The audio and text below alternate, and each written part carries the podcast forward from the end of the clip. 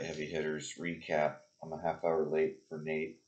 I told him nine. It's nine, almost nine thirty. I'm just having trouble keeping up with the early bird, as well as hooking up with him in the mornings. I'm on the fly here, so it's obviously not his fault.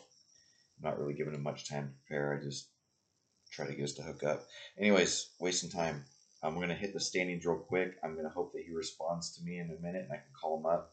We can talk about the trade deadline because that's why I wanted to sneak in a little double whammy uh, with a quick recap, and then of course the, talk about the trade deadline that's coming up.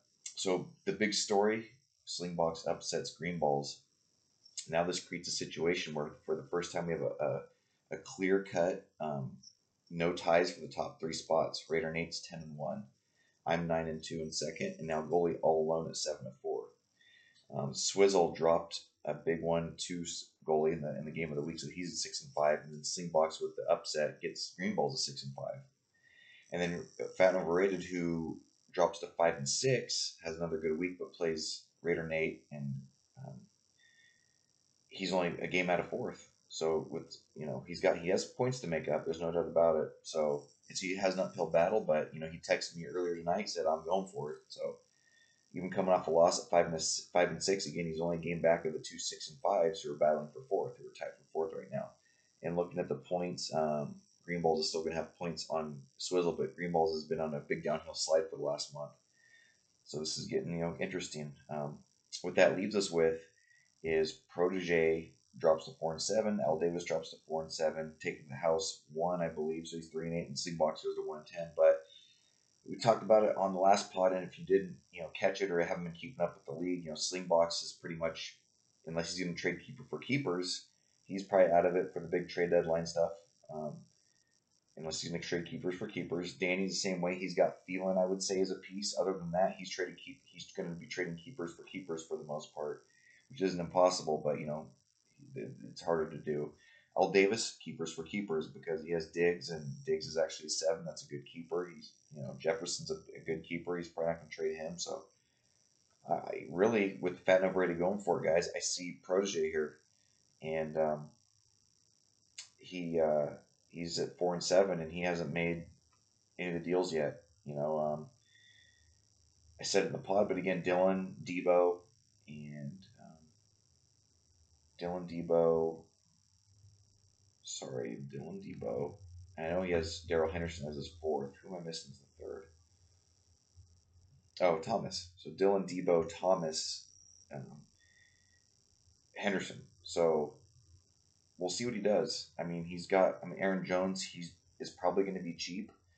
Um, so with that said, you know, he's someone that people want. Keenan Allen's probably going to be. Maybe someone could use him. He's been hot. Um, Henderson's gonna be tough. I know he wants him as a keeper. I don't think it's a good keeper. I mean, Akers is gonna try to make a comeback. I mean, as a fourth rounder, it's expensive. I mentioned this, but he's probably gonna have some suitors. Um, or last week he shot me down. I guess he wants a bigger haul, but I want Nate to get on here because Nate um, joked, put in air quotes. I'm still skeptical. He told me he was joking, but he may, he said I was too hard on this keeper. He said I went a little too far. And of course, I was try to throw the disclaimer out there, like I'm clearly trying to sell my own guys, so I'm going to bash the other guys. It's just this is the platform I have, and I'm using it in a competitive spirit. So yeah, maybe I was overboard. Who knows? But if you can get on here, I was thinking we could do a little swap shop, right? So even if this, maybe this is a pod just for Protege, we'll put Protege pod, pod in. and uh, I was going to let Nate sell his guys unabated. I was going to sell my guys, and then I was going to sell um, green balls and swizzle, and uh, maybe goalie. I was going to sell hit their guys for him. I'm not, you know, try to be fair here. Just, just lay all the cards out. Let's see what options Protege has to try to make something happen, if anything. Um, but if he holds on tight to Henderson, I don't know. I mean, yeah, I do think Jones will get moved, and maybe someone else like a Keenan Allen for for cheap. Um, cheap. Uh, Devonta Freeman maybe could get a little bit of something. I, I don't know. Um, so Gosh, I don't have a pause in here, do I? Or do I have a pause? I'm to pause, see if Nate pops in the next couple minutes, and then I'll finish up this recap. All right. All right, guys, I'm picking it up here. I'm to go through uh, myself, Green Balls, Swizzle, and Goalie. And I'm going to see if Raider Nate comes on through here before I stop. And if not, I'll do him last. But I'm going to try to be balanced here. Try to, um, I said unabated, but I'm changing my mind. I'm going to try to show a little balance here because all keepers have a little some flaws. We can always make a case, but um, I'm going to start with Swizzle. So Swizzle, um, James Robinson's a 15. He's been really good. He's been hurt lately, but he's been really good. The clear thing there is, you know, Etienne was a first rounder, and so I mean, there's clearly going to be some. You know, he's going to have a role next year. So how much keeper value he has, I think he's worth, depending on how it shakes out on the deadline, he's worth something. Um, especially if it's in a package. And I don't know if, if that's the case, but he's there. I mean, obviously, he has high upside, right? If, when he has a job, he's a monster. He's really good. CeeDee Lamb's a 10, very sexy name. Um, and I think, you know, CeeDee Lamb has done enough. I, I think it's rough, man. I look at the game by game. Like, there's still an argument that Cooper is the 1A to his 1B. I think it's really just they're both 1As. Um, but his name's really sexy. He's had a few spike weeks at 27, 22. He's at 16 he's really good. I mean, there's not much to say there. He's a good value. He's a tenth rounder. He has one year left on that. So with him and Robinson, they both have a year left. So that's one on the downstroke. But on the upstroke, again, Robinson's good. Lamb's really good too. He's very sexy. Um, I think his name holds a lot of value for the trade deadline. Mike Williams came back to life. So Mike Williams and his with his late round, I think uh, 11, I think it was. Um, he comes back to life at the perfect time if he does want to move him. He's still WR eight. Um, so if, if Souza wants to move Williams, he can move Williams. Um, you know, Diontae Johnson, I, I, forget what round he is. I don't have it in front of me, but he's got some keeper value too. And, you know, he's a target monster, and he seems to produce when he stays healthy, and he's producing even with Big Ben. He gets a lot of targets. Um, he's been okay. And what is he now? He's he's he's a top twenty receiver. Uh, those are the those are the big ones. I mean, you I mean, all of us. I'm, I don't mean to. I don't want anyone to get upset that I'm not mentioning all their keepers, but yeah, I mean, he could maybe move Mooney off a big game. I mean, there's little pieces, but I'm trying to hit the big ones. And for Swizzle, it's it's right now. I think it's CeeDee Lamb, Mike Williams, Diontae Johnson, um, some James Robinson if he wants to try to make a move. Um, you know, Swizzle's got this t- lineup that's tough because the, the spots are technically filled and it's hard to upgrade them, right? So if you have Elliott, Robinson, Lamb, Mike Williams, Diontae already, what are you exactly trying to do, right? Like if you if he does deal do a deal Protege, you know, he might end up with let's say he gets an Aaron Jones or like um, Keenan Allen. Like we can decide which you know you got to plug him in for Lamb or Williams, isn't that you might look at that as a downgrade if you're Swizzle. And if you're Aaron Jones, I mean, depending on the matchup, Montgomery's are pretty good. You play him over Montgomery, so it's going to be interesting uh, to see what Swizzle does because I mean he's he's six and five now, and again you know you're making a keeper move, you're trying to improve your team for the current year, and his his lineup is solid. You know, he needs Hopkins and Murray back, and that even makes it more complicated. So very interested to see if Swizzle makes something happen. I also think Swizzle drives a pretty hard bargain. The PTSD thing was a joke, but like in all seriousness, he, I think he's, you know, a la Danny, I think he's gonna want to uh, put the screws to somebody. So I, I don't know. It's gonna be interesting. So good luck, Swizzle, on the trade deadline if you're gonna make a move. Um, good luck with that.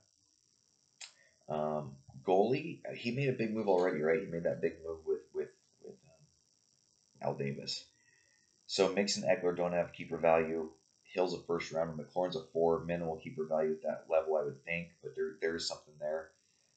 In fact, I think it's his best keeper piece. Um, personally, maybe maybe he sees back again. I'm trying to be balanced here, guys. I know, uh, and Nate might have taken uh, joking, even joking offense to like me bashing their guys, but I'm just calling it as I see it here. I mean, so maybe Beckham there next year with the Rams hold some value. Gronk, I mean, okay, I mean, again, I, I think uh, McLaurin is a four, holds a little bit. Um, but I, again, he made his big deal for the trade keepers, and I don't see exactly how much he could do. But um, like I said, if Protege tries to break up his pieces, you know, maybe there are some little, you know, dink and dunk deals that, that could be done. Um, okay, uh, Vinny Greenballs. So Vinny Greenballs has he has some really sexy pieces. Been talked about a lot. Ja'Marr Chase is a seven. Um, Kyle Pitts as a five. I mean, Kyle Pitts has not produced outside of a couple spike games. He's got an 18 point to 16 point game, but I mean, that's two games all year. So is that enough to, to garner, garner keeper value? I don't know. Maybe another dink and dump, dump piece. Uh, Ja'Marr Chase will hold value. Um, he's he's cooled off, and you know it's kind of coincided with his schedule getting a little tougher. Um, but he scored a touchdown last week. It kind of saved his week. Um, but I mean, he, he, it's sexy, right, eh, eh, for a rookie to produce like he has. So, and I think Greenballs is in a good position uh, because he, at this point with with Henry, that big piece that came out, he's kind of patching together his lineup right now. Uh, Patterson, Cordarrelle Patterson, come back. So he's got some thinking to do because Chase is an every week start. And again, you always got to look at if I'm going to get multiple pieces back per keeper, can I a improve the guy I'm trading and get another piece that's going to be an easy plug and play. And that's hard to do with, with Vinny's team a little bit, but I think it can be done because Jacobs has been quiet. Fournette, um, let's call Fournette. He's an 11th rounder, so he's a keeper. He's gotten quiet the last three weeks, but he's in a high-powered offense, and he's shown that he can produce if he holds on to that job. Will they draft a guy next next you know year? I don't know. Um, are they pleasing up the Fournette? You know, Brady's old, blah blah blah. But hey, there's also the chance that, that Brady's back for his 45th year season, and the offense is rolling. And Fournette, you know, has another good RB two, and, and therefore 11th round is pretty solid. So I think Chase and Fournette are his big pieces. Pitts is kind of like, you know, a maybe. I think a throw in maybe. I don't know if someone's going to go for keepers. Um, outside of that, I don't see much keeper value. Um, so the Chase and, and Fournette pieces, I think, are the biggest ones. Uh, Adams is early. Metcalf can't be kept again as a four. This was two years in a row. Um, Jacobs was drafted a little later. I mean, I again, he just hasn't been that good. Um, he said, oh, he, he had this all, he's missed a few games. It's kind of skewed that. I'm looking at his numbers now. He's had four good games, you know. So maybe there's enough value there. But again, Fournette and Chase, the big pieces. The question is, can Vinny upgrade his team enough, or does he, you know, you know dink and dunk? There's, the dink and dunks are harder to predict. I'm kind of trying to look at the big fish here. Uh, myself, um, trying to be balanced here, but um, I think Rhamondre, you know, um, can he take the New England job? Clearly, we all watched enough football know that the New England job hasn't been that clear cut for several years now. Um, so that's you know it's not a sure keeper, but I do stand by the fact that he's the best talent they've had at running back since we played fantasy. Um, LeGarrette Blount would maybe the closest because he had the big ear, but just from a talent standpoint, I think Stevenson's a dude. But Harris is good too. I mean, if you watched last week's game, you saw that. So, anyways, he's someone I would move because it is a projected timeshare. Um, but if I can't move him, I'm not going to give him up too cheap. I mean, he's with that offense as much as they run. I think I could play him every week in the flex because again, unlike the other teams I mentioned, uh, goalie Swizzle and Greenballs, I I don't think um, and Nate of course, I don't think I have. Um, I, I don't have as much coverage in my lineup. Like I have more holes. You know, I started Emmanuel Sanders. He's bad, so I'm looking to move Stevenson. Um, I think also Chase Edmonds as an eight is a good throw in, just a throw in. But of course, we know the deal there. He's a, he's a, he's a lifelong timeshare. He's going to be a free agent. On the upside, you could think maybe he goes somewhere and has a bigger role, or if he signs to the Cardinals and has kind of like a low end RB two, high end flex kind of value, maybe that's worth at least throwing an eighth round in there. But you know, it, it's not too sexy um, with his timeshare. Um, and then I got two guys here, Marquise Brown. You know, he missed the game this week, so now he's receiver 13. But mind you, he was a top 10 receiver before this. He's quietly done it for whatever reason. Is I think it's maybe because of his stature. He's just, you know, he's not as sexy. But since I dropped him last year, I swear he's just he was consistent. He's been consistently good. He's a 12th rounder. He's cheap. Um, the you know, if I'm trying to be balanced here, you know, people fantasy Twitter loves Rashod Bateman. They think that he's going to be a one A. I know Andy Cook still kind of subscribes to the whole like alpha thing. I personally think that you know multiple guys can be fed. Most teams can feed multiple mouths nowadays with the passing offenses, but um, his stature is small. He's currently hurt. Um, the Ravens might go back to a run heavier game plan next year when they get Dobbins and Edwards back. So I mean, you know, it's not perfect. So that, that's the balance there, you know. Um, and then there's this guy. Um, you may have heard of him. He's actually the best receiver in all of fantasy football since week eight. Um, number one. I'm not talking about rookies. I'm talking about just number one, Elijah Moore. Got him on my bench. I'm gonna, you know, if I can, at, Stevenson and um, Elijah Moore now are going to be every week plays for me. So I'm going to try to move him. I want a big package out of Protege. If he's changed his mind on my pieces at all, I'm going to try to make it happen. Um, that said, I mean, again, Elijah Moore's been really hot, so it's easy to say he's the greatest keeper ever, but he's on the Jets. Um, Joe Flacco, Mike White, Zach um, Wilson. There's going to be questions at quarterback. There's going to be questions about their offense in general. So I'm not making out like it's a perfect keeper, but he's someone I think that's that strengthens my package.